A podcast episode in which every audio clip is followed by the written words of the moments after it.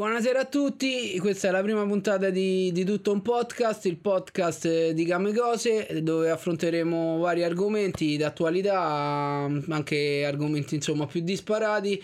Ne parlerò insieme al professor Piero Vereni, io sono Stricky Boy per chi non mi conosce, insieme a noi alla regia per darci una mano e supportarci ci saranno Simone Cirulli e Alessandro Viscomi che salutiamo.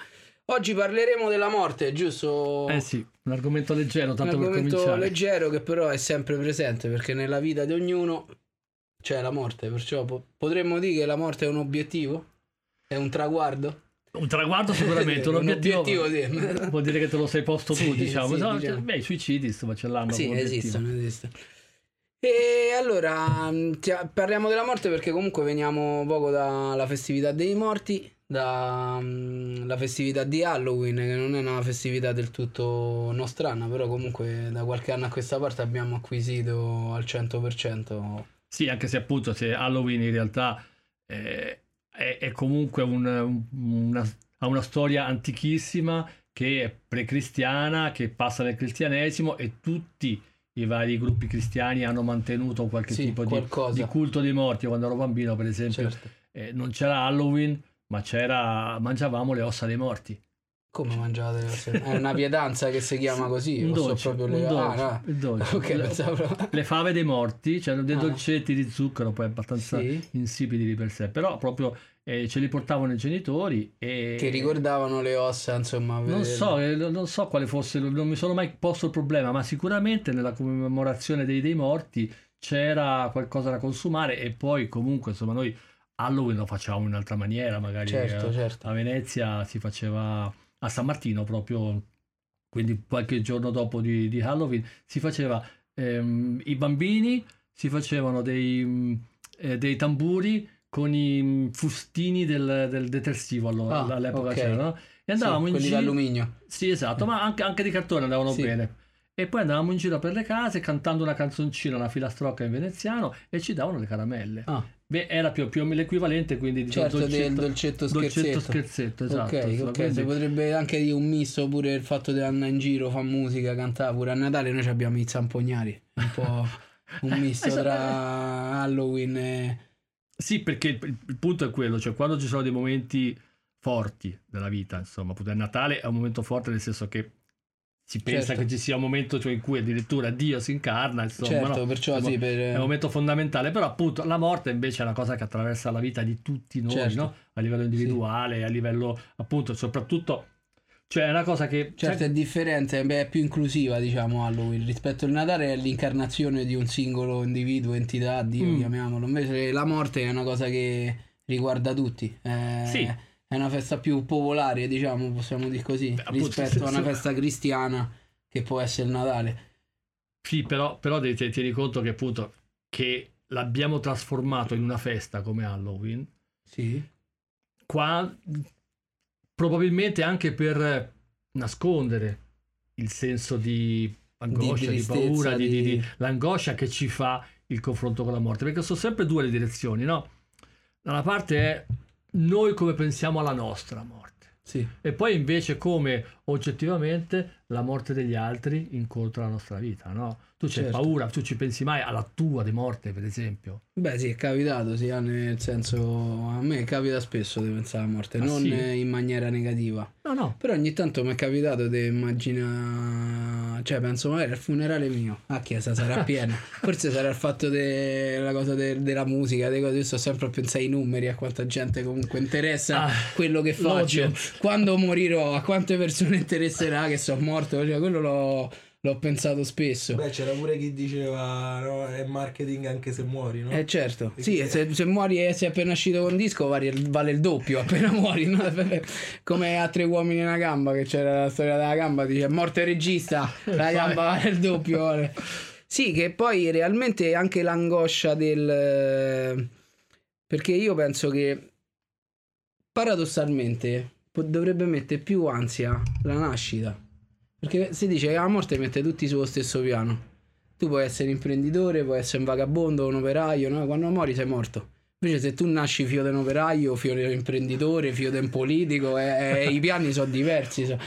No, non è la. Eh, Totò la diceva, la cosa, livella. no? La livella. Eh, Totò la livella la la fa la morte, però, non Cioè, la fa la pa- nascita. Parlava della morte, anzi, Eh. la- Anzi, in vita tu c'hai tutto il modo per distaccarti, per distogliere, per alzarti, no?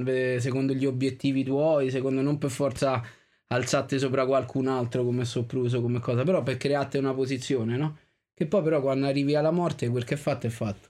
Tutti però vale la pena di, fare in modo che arrivare a quel momento ci arrivi soddisfatto della vita Esatto, che avevi esatto, vissuto, esatto. certo, certo, quello sì. preparato, diciamo, insomma, ok, va bene. Dici, io quello che dovevo fatto. fare l'ho fatto come de sta cosa mi rimase impressa un servizio delle Iene che ho visto qualche anno fa che parlava di sta clinica in Svezia Mhm. dove tu potevi andare e decide guarda io sono stanco di vivere Mm. le mie... e sto servizio loro fecero vedere una scrittrice non, non era italiana non mi ricordo di, insomma di che nazionalità era e lei aveva più o meno una settantina d'anni stava ancora bene in salute Mm. e lei è voluta andare a fare questo suicidio assistito in Mm. Svezia e alla fine l'ha fatto con le Iene, hanno fatto tutto il servizio, tutte le cose. E lei diceva che male c'è nel voler morire. Mm. Io sono soddisfatta della mia vita. Mm. Ho scritto dei libri, ho delle cose. Da qui in poi, io adesso sto ancora in forze fisicamente, mentalmente, però ho 70 anni. Quanto posso sperare di restare in forze così? Perché fra 4-5 anni devo diventare un peso per mia figlia, per... Pure il fatto di io non riuscirei dice, a sopportare il fatto di non poter fare tutte le mie cose pure intime da sola. Se ci pensate, non c'è, cioè pure la mo- lei parlava con una freddezza disarmante, però se riesci a mettere un po' su quel piano del Mm. discorso, non c'ha tutti i torti. Perché arrivare dove te deve vestire un'altra persona, dove se ci fosse... Cioè dovrebbe essere un diritto pure quello di scegliere come tu fai uno sport e decidi che non vuoi più farlo e te fermi. Fai un lavoro, non vuoi più farlo e te fermi. C'è chi dice, oh, io con la mia vita sono arrivato le- tutte le soddisfazioni che potevo togliermi me le so tolte. Ho avuto una vita piena, felice. Da adesso in poi so che il mio fisico inizierà a cedere e a tradirmi. Perché devo sopportarla per forza sta Eh, cosa? però, però mh, come, come rispondi alla, alla critica che si può fare a questa posizione che dice guarda è vero che tu sei un individuo, una persona singola, ma la tua identità, la- il tuo ruolo nel mondo non è limitato a quello che tu fai per te stesso, no? Tu magari que- quella, quella scrittrice poteva averci, che ne so, dei nipoti che Sì. volevano farsi raccontare delle storie, anche se lei magari era invalida, era meno cosciente, oppure poteva avere dei lettori, degli appassionati Certo. che avrebbero avuto bisogno ancora di lei in un certo senso. Cioè, io ho capito questa posizione, ma possiamo anche ribaltarla e dire: aspettiamo un attimo, ma siamo così sicuri che io sono così autosufficiente da poter decidere quando la mia vita non è più necessaria? Potrebbe essere che ci siano Sì, tante, certo. tante persone che hanno ancora necessità, no? Sicuramente potrei- tu potresti dire, magari tu, ma mettendosi nei panni della scrittrice, tu sei Eh. convinta di non poter prendere più niente dalla vita, però magari la vita che c'è intorno vorrebbe ancora qualcosa da te. Eh, Quello sì. Perfetto, guarda, l'hai detto proprio in maniera perfetta. Quello sto dicendo, cioè, questo discorso che si fa oggi, no? un po' sull'eutanasia, su tanti altri temi, no? che, che tendono un po' a privatizzare Sì, la morte, mentre se, se- cioè, io lo sai che fa- di mestiere faccio l'antropologo, insomma. Quello che abbiamo sempre visto in tutte le civiltà, in tutte le storie umane, fino a oggi, la morte non è una roba privata. certo. A- Anzi, proprio perché ci crea un peso insopportabile, individualmente da sopportare, sì. abbiamo sempre avuto bisogno di una comunità certo. attorno a cui fare riferimento. E quindi questo, se vale per la morte, tanto più vale per una vita che si butta Certo. verso la morte. Io dico, ok, di chi è la mia vita? Un bellissimo film in cui si parlava di questo che è rimasto te- tetraplegico e combatte per proprio arrivare al... eh, Il film intendeva di chi è la mia vita? È mia, no? Cioè, come Certo. dire, cioè sono io responsabile. Però a me mi ha sempre messo una specie di pulce nell'orecchio sta domanda. Perché me lo sopporto dare, perché- ma sono sicuro che la mia vita è soltanto mia. Io ho tre figli. certo. Io ho dei fratelli, delle sorelle, degli studenti, degli amici, delle persone con cui, cioè, con cui non sono soltanto appunto affettivamente collegato, Anche perché, ma sono anche responsabili in un Certo. certo senso di un pezzettino, un pezzettino anche perché quelli che vivranno, speriamo più tardi possibile, insomma, la Mhm. tua morte, tu vivrai l'esperienza di morire. Ma quello che provoca la tua morte lo proveranno i tuoi figli. Ecco, come a, a susseguirsi quando toccherà loro con i loro figli ci stiamo spostando, quindi certo. stavamo parlando prima della nostra angoscia, no? Certo, Adesso vedi, inevitabilmente dobbiamo parlare degli altri. certo. Quando parli della morte non è mai una roba tua. Proprio perché appunto tu lasci, no? Sì, Cioè, poi si dice che chi, chi- chi mangia da solo muore da solo, come se morire da solo sia veramente la cosa più terribile. Probabilmente è una delle cose più terribili che ti può succedere Mm. nella vita. Effettivamente, perché è così terribile morire da solo? Mm, beh, per- credo che comunque uno sempre per... eh, credo che sia sempre un discorso dovuto al fatto di aver conforto intorno. Cioè, è una cosa...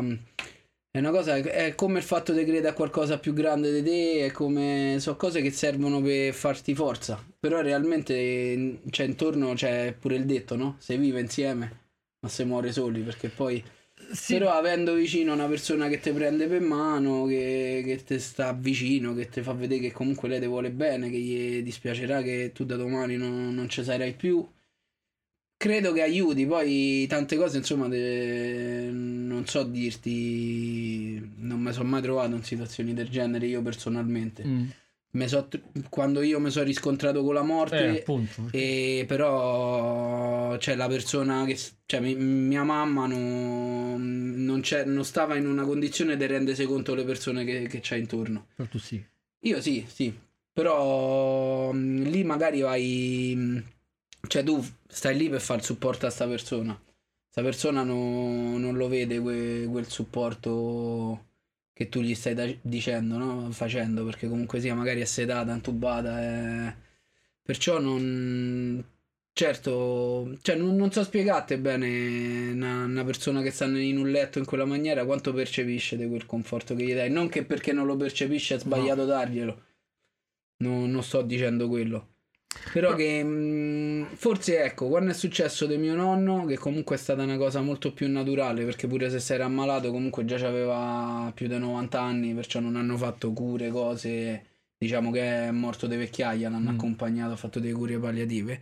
Lui è sempre stato lucido fino alla fine, perciò il Ah. fatto che lo andavamo a trovare, che forse lì ecco, su in una situazione del genere ha fatto tanto, no? Io ho visto quando sono andato da quando andavo a trovarlo le prime volte a quando poi è arrivato quasi la fine. Ho, ho percepito molta più ansia Quanti anni avevi? e è successo quest'anno, Ah, ok. quindi... 8-9 mesi fa. ok. E ho visto la differenza di quando l'avevano appena portato dentro qua clinica, che stava molto in ansia, invece quando poi era arrivata al momento del travasso, diciamo che però l'ho visto più rilassato, perché Ah, sì? in tutto quel periodo comunque ha, ha avuto a fianco i figli, i nipoti, le cose, forse quello a lui magari l'ha aiutato, Sì, però forse- lui mentalmente era lucido, parlava, non era intubato, non era capito.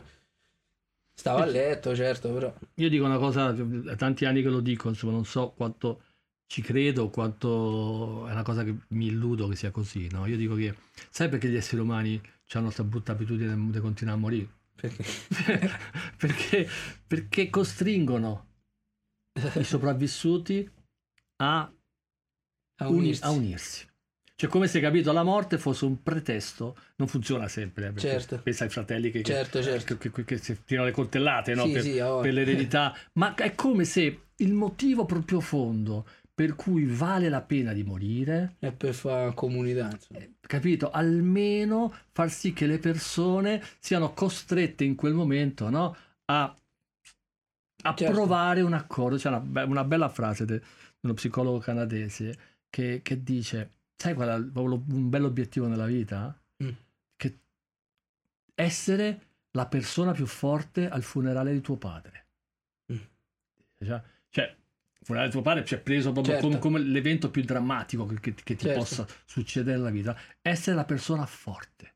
Mm. Cioè quella che appunto che dà conforto, no? Cioè come se una morte, in questo caso, diventa per te una, non una sorgente, ma una ragione di Sì, di forza. andare avanti. Una ragione di Diciamo forza. non c'è più, c'è de- E torniamo tocca però- a me. Esatto, to- però torniamo al discorso di prima, no? Sì. Cioè vedi che la morte in un certo senso ti costringe a pensarti in una rete di relazioni, non sei Certo. tu da solo, ca- cavoli miei. Guarda, c'è un, c'è un, bisogna che lo trovo questo, questo film sul, proprio sul, sul morire in, in Svezia proprio, insomma. È un documentario che è abbastanza impressionante. È crudo, ha fatto Sì, perché proprio ti dà questa idea della privatizzazione. della Cioè, quello che dicevamo prima, no? Sì. Cioè il fatto che diventa una cosa tua, tu te la compri, capito? Com- come ti affitti Certo. la macchina, così ti, ti affitti la, la- la- la clinica, Certo. il tempo necessario. Però mi sembra veramente, cioè mi, mi dà un senso di, di tristezza profonda, no? Perché stai dicendo Di che... egoismo, sì. Sì, però un egoismo che non è neanche tronfio, consapevole di Certo. sé, no? Un egoismo molto, molto Sì. piccino, molto, non voglio di meschino, cioè perché non voglio... Non è quello, certo, perché poi comunque non, non si tratta di meschinità, perché magari No. uno ha un ragionamento del genere e non lo fa manco con cattiveria. No, esatto, dice, appunto, non Non mi voglio... interessa niente dei miei nipoti. Eh, esatto, no- no- no- non è quello, Mm. però è come se dentro quel modo di pensare, capito? Questa cosa passasse addirittura Mm. inconsciamente, subconsciamente, manco te ne accorgi, diciamo, no? Sei talmente dentro questo sistema no? in cui tu sei tu da solo. C'è un bellissimo libro di Norbert Elias, un grande sociologo, che ha scritto be- bellissime sul processo della, della civilizzazione e quando era vecchio ha scritto proprio la solitudine del morente. Mm. Dice proprio nel, nel nostro mondo, nella moderni- nel nostro mondo in cui quello che conta è l'individuo, Sì. inevitabilmente sempre di più la morte è ridotta a un processo individuale. Individuale. Cioè, pensa a quello che è successo col Covid, no? Sì. Infatti col Covid la cosa che era più scioccante era quella.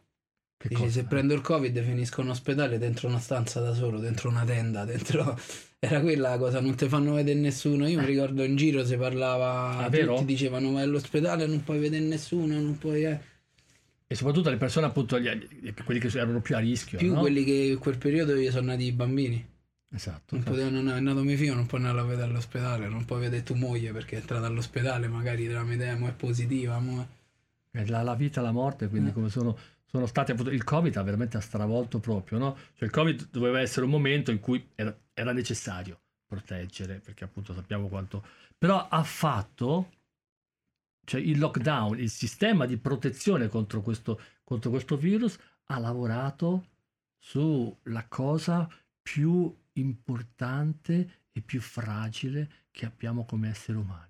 Cioè il fatto di stare soli. Le, dai, le- appunto, le relazioni, no? Sono le cose, quelle che ci fanno umani, non è la nostra capacità di Certo. essere... No, che poi in questi anni tutto va, va a, a- a puntare sul fatto di isolare, di, di far diventare tutta una cosa mm, personale tua, cioè tutto individuale diventa. mm, Paradossalmente, poi, non- cioè io non sono una persona che è complottista, che pensa di queste Mm. cose, però paradossalmente tutte queste cose sono il Covid, la quarantena, la pandemia, pochi anni dopo l'avvento dei social, delle cose che noi abbiamo ridotto l'interazione a prendere il telefono in mano e parlare da solo col telefono. E te- sei convinto che parli con 100 persone, ma tu stai 100 persone e non le vedi. Mm. Eppure lì continua sempre a...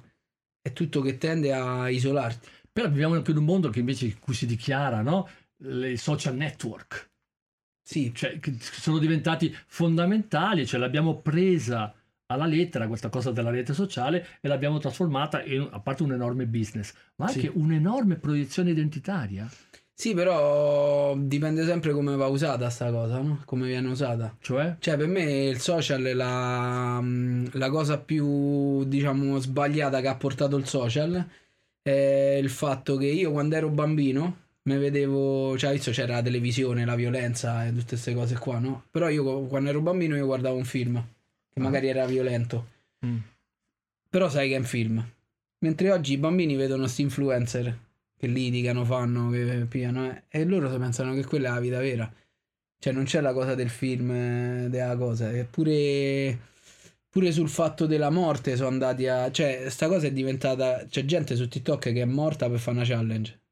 Ah è vero, quelli che magari stavano lì vicino a un Eh. posto pericoloso, cadevano dentro... Sì, no, oppure proprio vediamo quanto tempo riesci a tenerti il sacchetto in testa.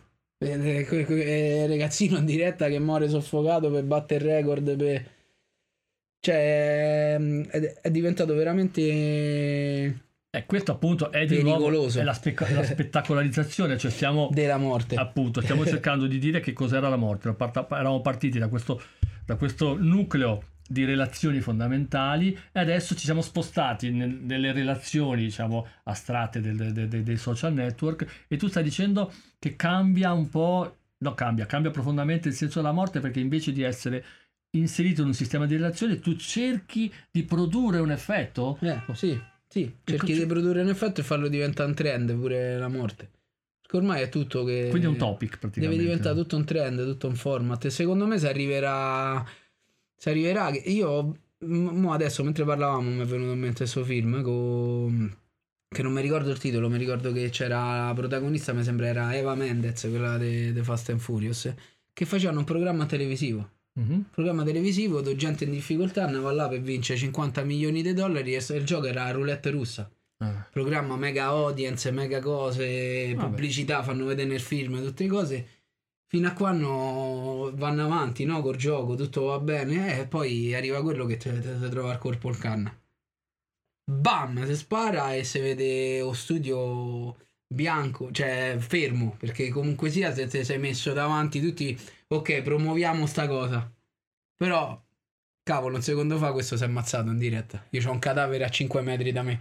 E però diventa appunto una notizia vendibile. Silenzio, cose, e alla fine eh, loro nel film fanno vedere che non si rendono conto di quello che dovrebbero gestire, no? Nel momento in cui questo si spara, si sente il colpo, lo studio, il gelo, i registi tutti mm, pietrificati, nessuno che sa dire che il programma viene interrotto, poi fanno vedere alla mm, la conduttrice che va in crisi, che dà de stomaco per nervoso, per cose, perché realmente tante volte è proprio questo il problema de- del social, di fare business, di fare trend, che ti sposta da quello che è la cosa reale che tu stai a vendere. Però aspetta un attimo, la morte è sempre stata usata nelle forme d'arte, no? Cioè, Eros e Thanatos si dice, no? Cioè, amore e morte Sì. sono due temi classicissimi, insomma. Cioè, che tu, insomma, tu sei un artista che, Sì. che- che- che da tanti anni sei, insomma, hai mai toccato questo tema nelle tue canzoni in qualche maniera, anche indirettamente, implicitamente, oppure conosci qualche, qualche riferimento, qualche cosa che ti abbia particolarmente colpito? Beh, no? guarda, io penso che anche se non. Io non. ah, no, non penso di aver mai fatto pezzi proprio sulla morte, Mhm. affrontando proprio questo discorso.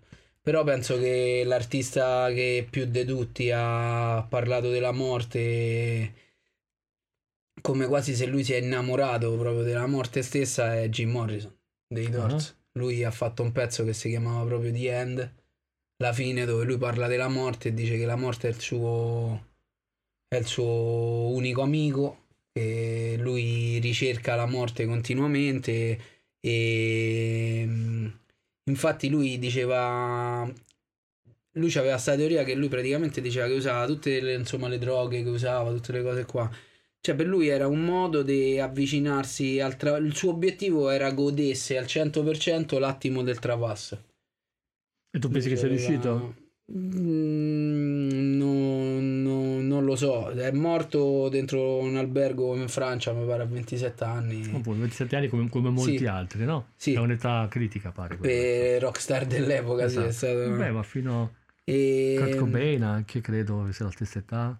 Mm, Non lo so. Anche. Amy, Amy Winehouse, 27 anni. Amy Winehouse, sì, Janis Joplin. Jimi Hendrix. Jimmy, Jimmy era sì. il J, erano Carco Bene, non lo so perché c'era la cosa de- Ah, della che- J, no? Il club della J, tutti con la J, Jim Ah. Morrison, Jimi Hendrix, Janis Joplin, tutti morti a 27 anni. Ma anche Kurt Cobain. No, perché- Ah, sì, sì, sì, mi ricordo. Però Carco Bene si è suicidato.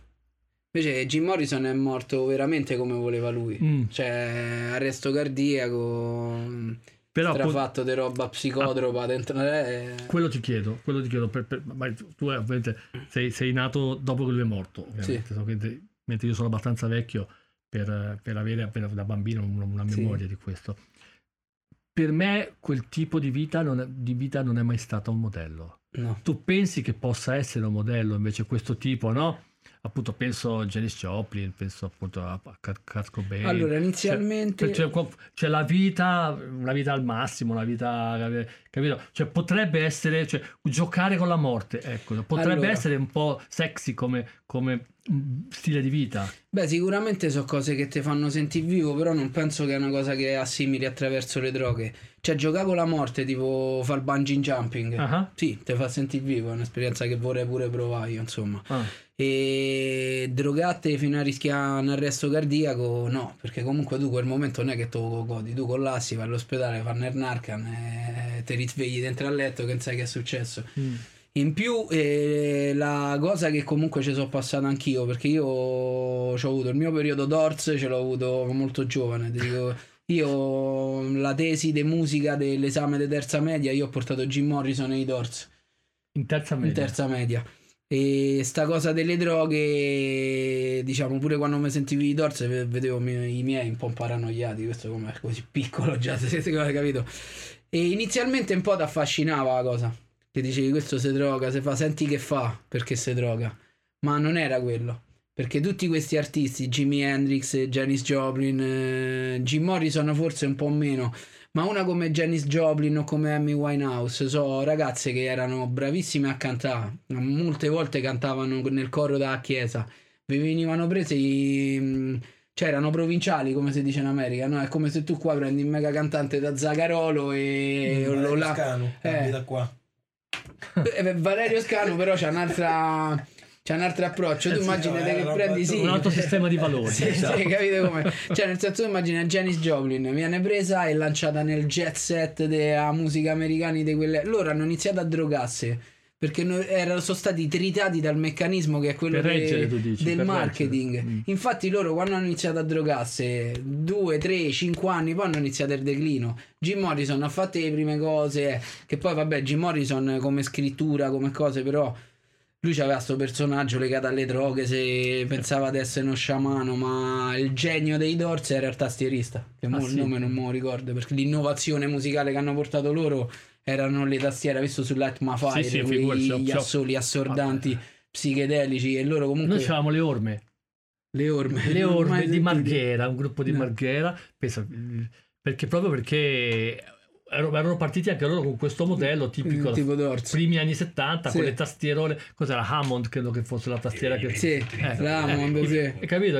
Che er- erano molto, cioè per quel tipo di musica un Sì, po' hanno un po' anticipato quello che oggi sono i nostri synth, no? Sta, Sì, sì. Sono un po' i... No, vabbè, sono nati in quegli anni. Sì, sono i pionieri della musica elettronica poi. No, volevo dire, lanciare una cosa su questo, appunto, perché poi Kurt Cobain l'ha scritto nella lettera che ha lasciato Mm. quando si è suicidato ed è quello che stai dicendo adesso. Cioè, lui ha proprio detto, io Non riesco più a sento tenere. l'insoddisfazione, sento il vuoto dell'aver raggiunto il successo. Dice, io non Ah. sono fortunato quanto Freddie Mercury, che sale sul palco e si inebria del, del successo e della gioia dei fan. Io sento un vuoto, sento di essere arrivato dove ho sempre desiderato e di essermi accorto che non era Che non è quello perché che non mi volevo. nessuna gioia. Sì. Questo- Questa di, è una- di essersi sentito consumato da questa.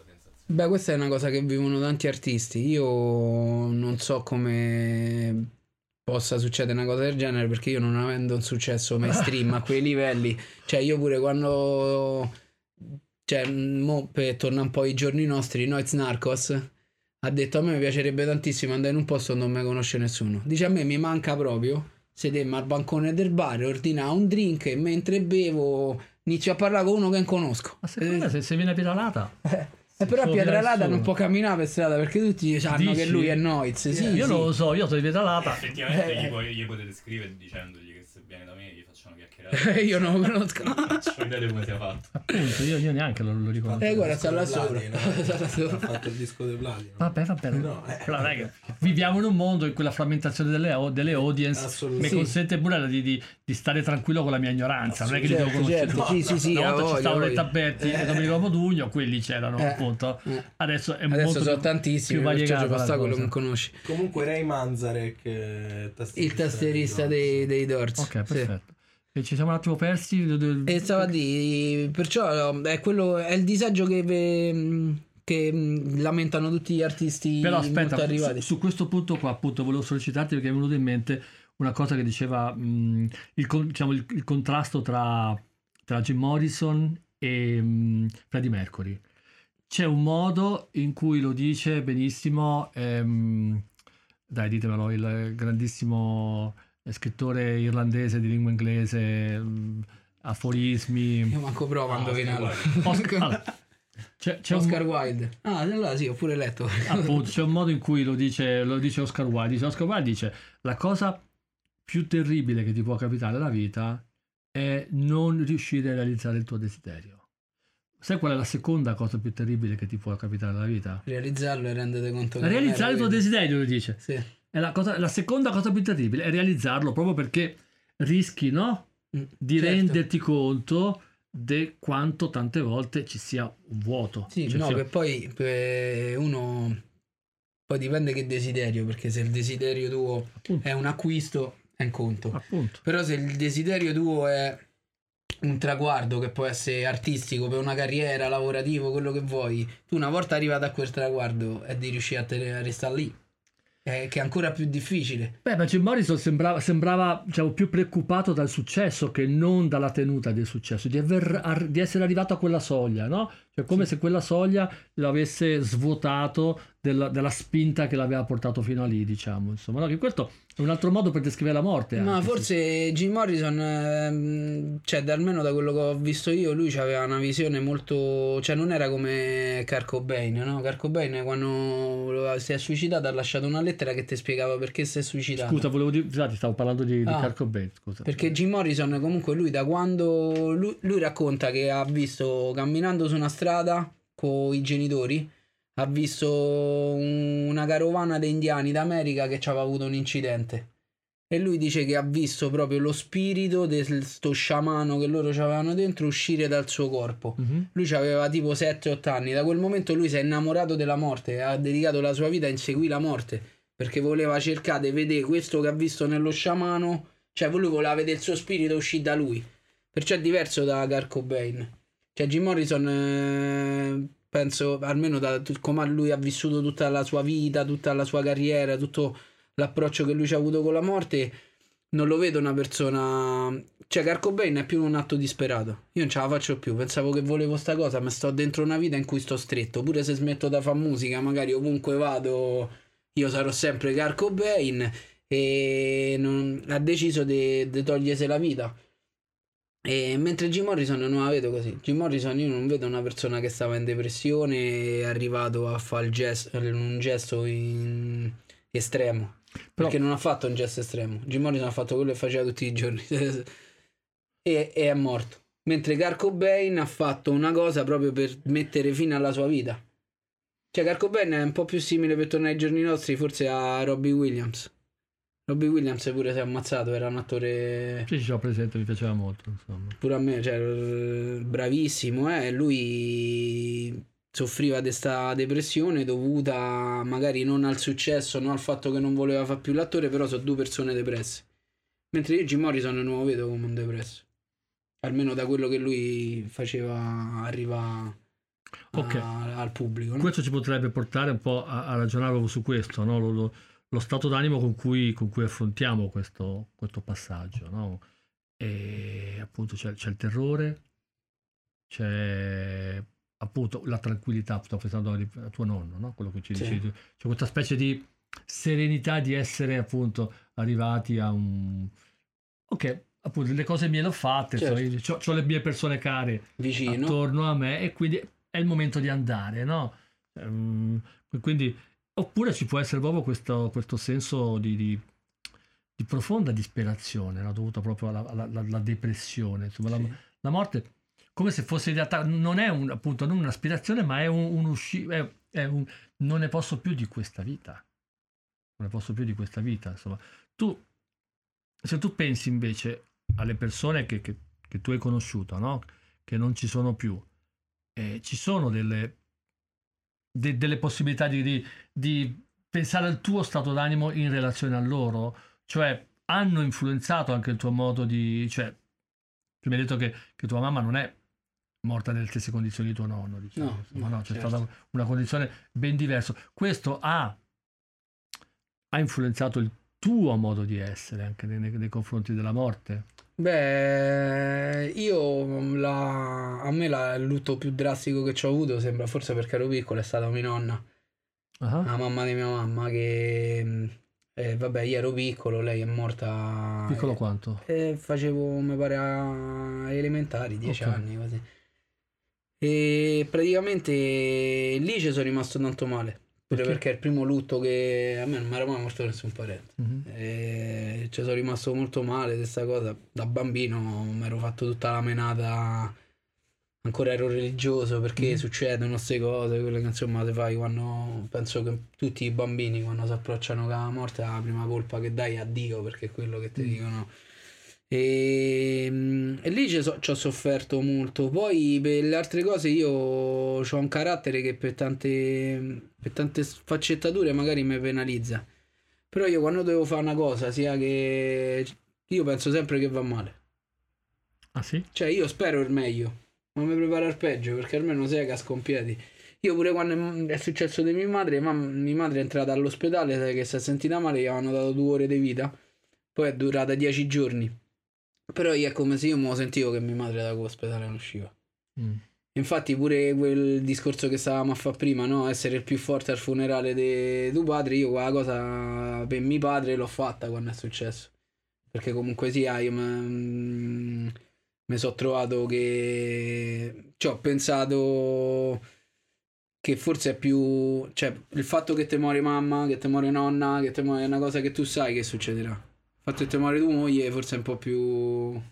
Infatti, io ho assistito proprio a un funerale in cui il marito confortava tutti. Era morta la moglie, giovanissimi, 40 anni, due figli piccoli. È stato veramente incredibile. Eh, ci deve avere una forza d'animo assurda per fare una cosa del genere. veramente, è stato veramente incredibile. aveva pure, cioè, sì, non, non saprei descriverlo altrimenti perché è stato veramente quello che ha confortato tutti in chiesa. Però anche lì ci sono no, dei, dei- dei modelli culturali a cui uno, uno può fare riferimento. Penso che fosse a Java o a Bali, non mi ricordo più. Geertz racconta da questo episodio che lui che va a trovare questo vedovo, giovane appunto, no? e lui si scusava per l'assenza della moglie. E Geertz poi lo spiega come un sistema culturale che pretende che il tuo modo di essere, come ti presenti agli altri, non deve essere un mascheramento dei, dei tuoi sentimenti, deve essere un'armonia dei sentimenti. Quindi se tu ti comporti in maniera, come si può dire, calma, no? Se tu sei in un contesto del genere, vuol dire che hai lavorato talmente tanto dentro di te che sei riuscito diciamo, a appianare le vette e le valli del tuo dolore. no? Come se la, se la vita fosse, l'obiettivo della vita fosse veramente quello, però ci vuole un modello, ci vuole un- non un modello, appunto una comunità. Cioè, per quello vorrei sollecitarti un po' su questa cosa del... L'hai, l'hai appena buttata lì, no? sulla religione. Sì, Come se fosse soltanto una cosa da bambini. certo. Però in realtà non è soltanto una cosa da bambini. No, certo, c'è chi... È l'orizzonte, l'orizzonte dentro cui tantissime persone, anche, anche non credenti intendo dire, non, non vuol dire religione soltanto, no? Proprio a, a Dio, i santi, i miracoli. Certo, cose- sì, è una cosa che magari, come si dice, dentro un aereo dei atei che precipita, pregano tutti, perché... ecco, ecco, appunto, sì. No, me ci metto pure io, perché io comunque io mi definisco nato, io non credo a Dio, Mhm. non- manco al karma, cioè io spiritualità proprio quasi zero. Mhm. Però effettivamente ci stanno le, le situazioni in cui magari ci pensi, dici oddio, ma come faccio? Cioè, dici, sei audio, oddio che... Però eh, magari pure un modo di... Un modo, ormai le religioni fanno parte della cultura, Appunto, hanno non è più una cosa spirituale come era fortunatamente perché io sono convinto che comunque uno deve mantenere sempre una cosa abbastanza razionale, no? Mhm. Cioè, una religione seguita alla lettera troppo non, non va bene perché se è una cosa inventata 2000 anni fa che non è mai stata cambiata non, non può andare bene. Non potrebbe essere un segno che, che invece se per 2000 anni dura ancora, che ci abbia... Sì, però il fo- mondo di oggi non è quello di 2000 anni fa. Appunto, quindi se ancora c'è, c'è, c'è, c'è- c'è- ancora un... No, sì, sicuramente io non dico che la religione va abolita perché secondo me in No, un no. mondo come il nostro, almeno poi te parlo per cristianesimo, io non sono un teologo che Sì, conosco tutte le religioni. Per quanto mi riguarda, l'unico che ti dice fai del bene al tuo prossimo è la religione, perciò non ti dico che andrebbe abolita Mhm. la religione. Però ecco, magari determinate cose, secondo me, magari pure la Chiesa potrebbe essere un po' più elastica, cioè, eh, elastica, cioè capì che se una ragazza madre non, non può avere sto bambino e mm, obbligarla a mettere al mondo una vita, tu stai a fare un torto alla vita che metti al mondo, né alla mamma né cioè, Mm. per tante cose, però poi so pensieri, magari eh, in ospedale dei suore ti dicono perché devi fare l'aborto, facciamo nascere, diamo un affidamento, per esempio. Invece ti toglie una vita, miglioriamola sta vita, no? Potrebbe essere pure quello. Non è che per forza o bianco e nero, ci tante Appunto, sfumature, appunto. però il problema è che la Chiesa queste sfumature non accetta. È quello, Mm. secondo me, capito? Però appunto la Chiesa, diciamo in generale, le religioni, no? Sempre per- affrontano la morte, ti danno degli strumenti. Per affrontare la morte. Non soltanto però psicologici, individuali, io parlo anche proprio di tutti i rituali, no? Mm. Cioè, se tu un funerale, tu non ti devi preoccupare che devi fare, perché è il prete che sa che cosa va Sì. fatto, cosa non va fatto. Questo in qualunque religione. In qualunque religione, cioè le religioni sembrano no, quasi delle specie di istruzioni per l'uso. Sì. Cioè tu dici, ciao, ciao, sto... e invece il problema delle persone secolari, laiche, atee, no? Che eh, stanno un po' lì imbambolati, dice, che, che faccio? Certo. Capito? C'è un po' quello stavo dicendo che dovremmo anche Vabbè, trovare... però, ehm, Ti ricordi quando facevamo Mortacci Nostra, quando Sì. abbiamo fatto, insomma, no? era proprio il tentativo di dire, ok, la morte c'è, non è che possiamo farle a me, possiamo dire no, non mi interessa, non- la incroci tu individualmente e soprattutto ti, ti- ti- ti- attraversa la strada attraverso Certo. le persone care, quindi non ci puoi... Non puoi evitarla. Esa- esatto, non puoi evitarla. Allora, se non puoi evitarla, perché non accettiamo il fatto che dovremmo avere anche dei modi organizzati per affrontarla, per- Certo. per, gestirla? Quello sto dicendo, no? Cioè, pensare a una specie di ritualità condivisa da, da inventarci, da, da- da crearci, penso appunto trovare delle musiche, trovare delle forme d'arte, qualche cosa che ci, che ci consentano di dire ok, io me ne andrò a un certo punto, però mi piacerebbe, no? Che, che i miei amici facessero, non so, qualcosa come una festa, qualcosa come Certo, sì, sì, una magari un specie di- rituale, una cosa. In questo senso Mortacci Nostra era proprio questo, no? Esatto, Sì, appunto, Che te- cos'era? Cioè, se lo vuoi spiegare? Sì, mortacci- eh, abbiamo fatto per, per alcuni anni, insomma, lì a Torbella Monaca, nel centro del, del polo culturale ex pienile, ci incontravamo e invitavamo le persone proprio a dire non fate finta, è la sera di Halloween. Vestitevi da come vi pare, da, da- da streghe, da mostri, da cose. Però non dimenticatevi che quella festa nasce come ponte, no? In cui i morti incontrano i vivi. Perché Certo. facciamo Quindi noi addirittura chiedevamo alle persone di mettersi una specie di, badge qua Sì. con il nome della persona Morta, che, sì, che, volevo che che- che- sentire, presentare, capito? Sì. Che, che volevo presentare. Oppure appunto Alessandro ti faceva pure un'altra cosa divertente. Che Sì, ti, perché poi Alessandro così se siamo conosciuti, Esatto. lì noi se siamo Ah, conosciuti. eh, ti faceva, ti faceva la lapide, la lapide Sì. con la scritta, con la tua foto, insomma, c'era un momen- un momento attorno al fuoco in cui chi voleva Poteva, poteva, ricordare il suo caro. Sì. il ricordo, no? Cioè il ricordo come... Vedete, non è, non è un modo per sfuggire alla morte. Però secondo me, vedi, no, non è un modo di sfuggire alla morte, però secondo me questo sare- sarebbe un metodo più utile rispetto a- al classico funerale in chiesa. Certo, perché, Perché vedete, magari, ecco, io quando vado al funerale in chiesa, che non so così credente, non so così cattolico, ov- è vero che ti dà degli strumenti per offrire, però a me mi sembra pure una mezza campagna pubblicitaria, no? Perché Mhm. sempre qualsiasi cosa succede, se tu preghi la superi, se tu preghi come dice, senti il mio disco, ti sei rotta la macchina, senti il mio disco. cioè, è un po'... Però, Però io perché vado lì prevenuto, perché non so credente, non so, invece magari una persona che è veramente religiosa, quelle cose l'aiutano di più di quanto mi aiutano a me. Però eh, se ritorni a Mortacci Nostra, Mortacci Nostra cerca di cogliere però quella dimensione appunto comunitaria, collettiva che tu puoi ritrovare in un funerale. no? Però molto più terra terra, perché tu la fai comicamente, cioè ridendo, mettendoti a, a parlare con ogni singola persona. Semplicemente perché è la festa dei morti e quindi ognuno, cioè c'è una connessione comuni, cioè Certo. nel senso di, di ognuno nei confronti dell'altro mondo, appunto un ponte con l'aldilà, però in- comunque in una dimensione in cui si condividono magari dei pensieri, Mm. si leggono delle cose, si, si cerca un, un- un contatto spirituale. Per esempio, una cosa che secondo me sarebbe buona, che qua magari non ci abbiamo l'usanza di fa, ultimamente un po' si sta. Però l'usanza che c'hanno in America, che dopo il funerale si riuniscono in una casa, tutti dicono, inizialmente quando vedevo questa cosa pure nei film, e nei cose, io dicevo, ma questi escono a un funerale e vanno a fare festa. Mhm. Non è il fatto di far festa, perché è il fatto che Innanzitutto reagisci a qua tristezza che ti lascia addosso un funerale. In più, quella cosa sarebbe il parlare, ricordate qua persona, ricordare. Per quello dicevo prima, no? Eh, chi, sì, chi muore poi di prima. ricollega le persone. Eh, e quella è una cosa molto bella. Invece noi la facciamo molto meno. Sai perché ci chiamiamo Kami? Perché questo progetto si chiama Kami. No. Che appunto, Kami sono nel- nello shintoismo, nella, nella religione tradizionale giapponese, sono gli antenati Mm. della famiglia Cioè, che, tipo i Shimikami. Che, dive- Tipo- che diventano, No. che diventano, che diventano mh, divinità. Mm, Possono ok. essere sia molto locali, molto familiari, no? So, come anche nella tradizione latina classica c'erano queste, queste, queste figure, no? I Lares, Numenutela e i Mani Sì. avevano questo stesso ruolo, cioè del- i tuoi antenati, persone con le quali tu hai avuto un rapporto anche personale, un'affettività, no?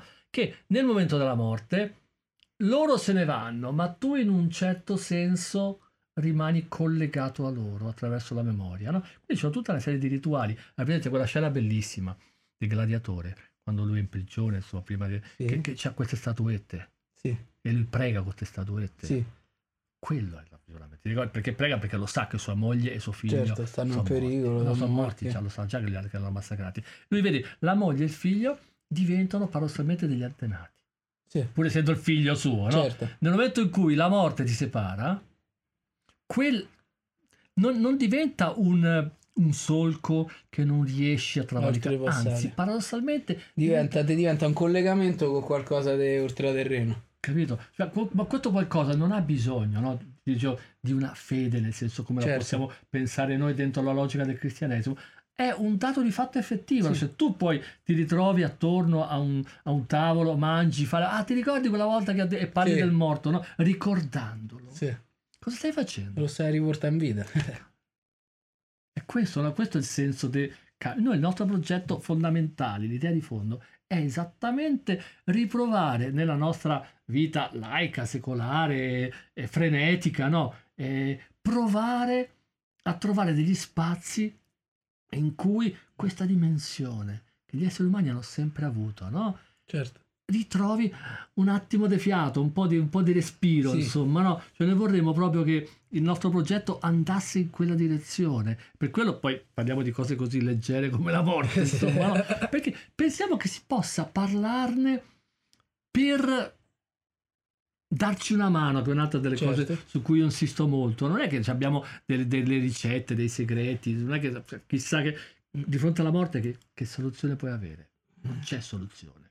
Però- Forse è proprio la morte la soluzione. Beh, oddio, appunto, questo poi- Dipende, cioè nel senso, comunque sia, per- perché io penso che da a lungo andare, mo, eh, lasciamo perdere morti improvvise, incidenti, omicidi, queste cose così, però a lungo andare uno si stanca, pu- cioè nel senso io penso che una persona che ha 96, 97 anni, Mhm.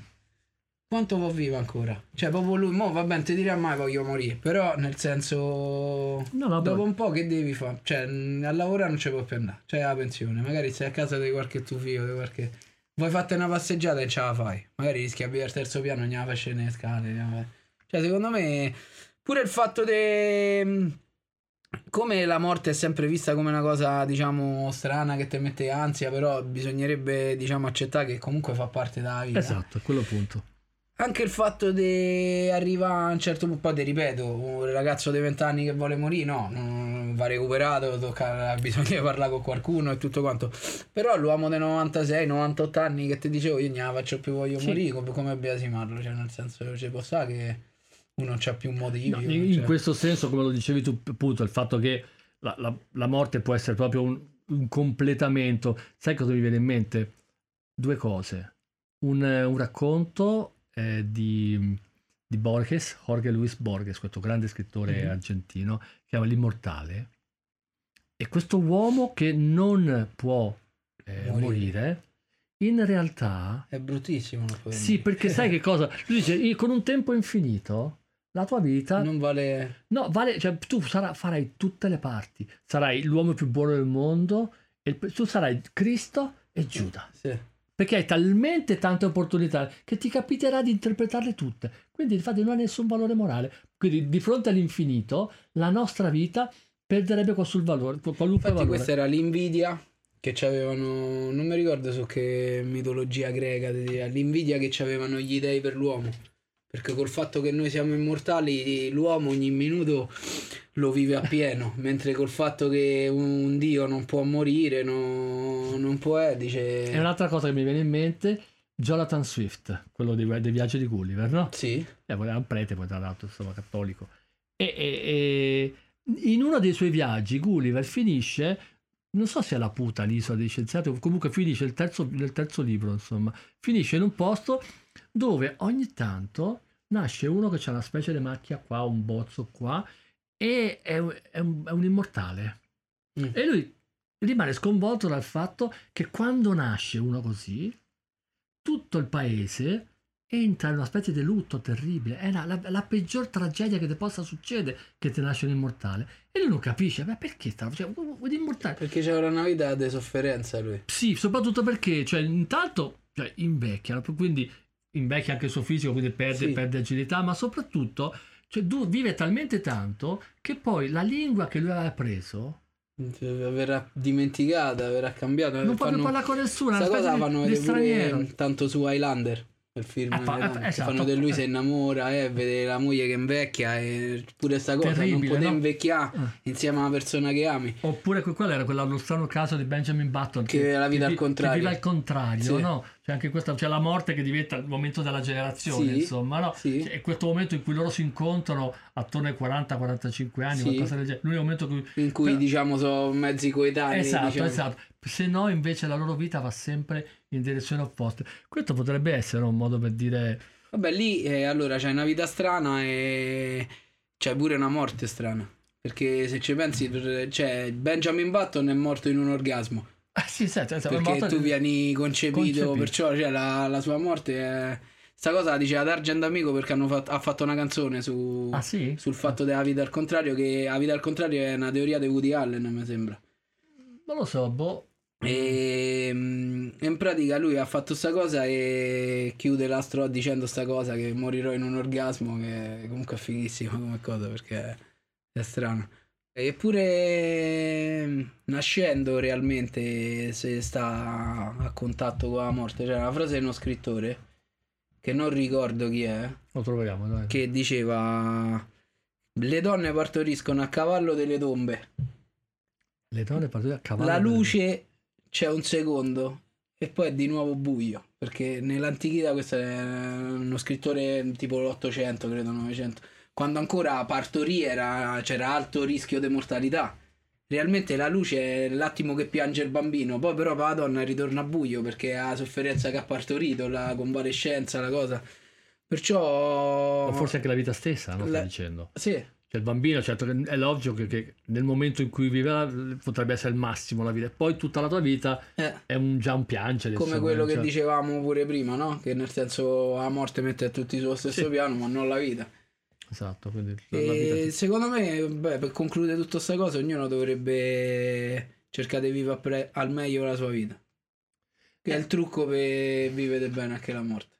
D'accordo, però ricordandoci quello che abbiamo detto proprio all'inizio, no? che la tua vita, per essere vissuta al meglio, deve tener conto forse anche Certo. che non è scollegata Ad altre persone. dalla vita di tante altre persone. Certo. Forse è quello, no? Cioè, quindi tenere, tenere un equilibrio no? tra quanto è tua e quanto è degli altri, cioè quanto sono tuoi diritti, tra virgolette, e quanto sono tue responsabilità. che Certo. che tu, cioè, tu puoi Perciò pretendere. potremmo dire che per quanto diciamo è una cosa che sembra straziante, il fatto della morte, però è una delle cose che unisce di più attualmente. Io spero ecco, che sia così, non sono sicurissimo che funzioni sempre così, ma secondo me mi sembra una delle, una delle motivazioni per cui vale la pena Certo. morire, no? Eh, sì. provare a lavorare in quella direzione. No? Cioè, quindi io spero che verrai di qualcosa quando sarà il mio turno. insomma. Ah, Dovrei certo, fare certo. un po' di freestyle, magari. Certo, freestyle in chiesa. sì. ok? Ok, ok. allora. Spero più tardi possibile. Vabbè, però l'importante è che, che posso fare affidamento, Ok. ecco, capito? Che- quindi adesso ma ce lo potete fare anche un pochino qua, magari di freestyle. Sì, dai, possiamo provare. Dai, allora Eh, io ho facciamo. preso un beat a caso, eh. Vai, vai.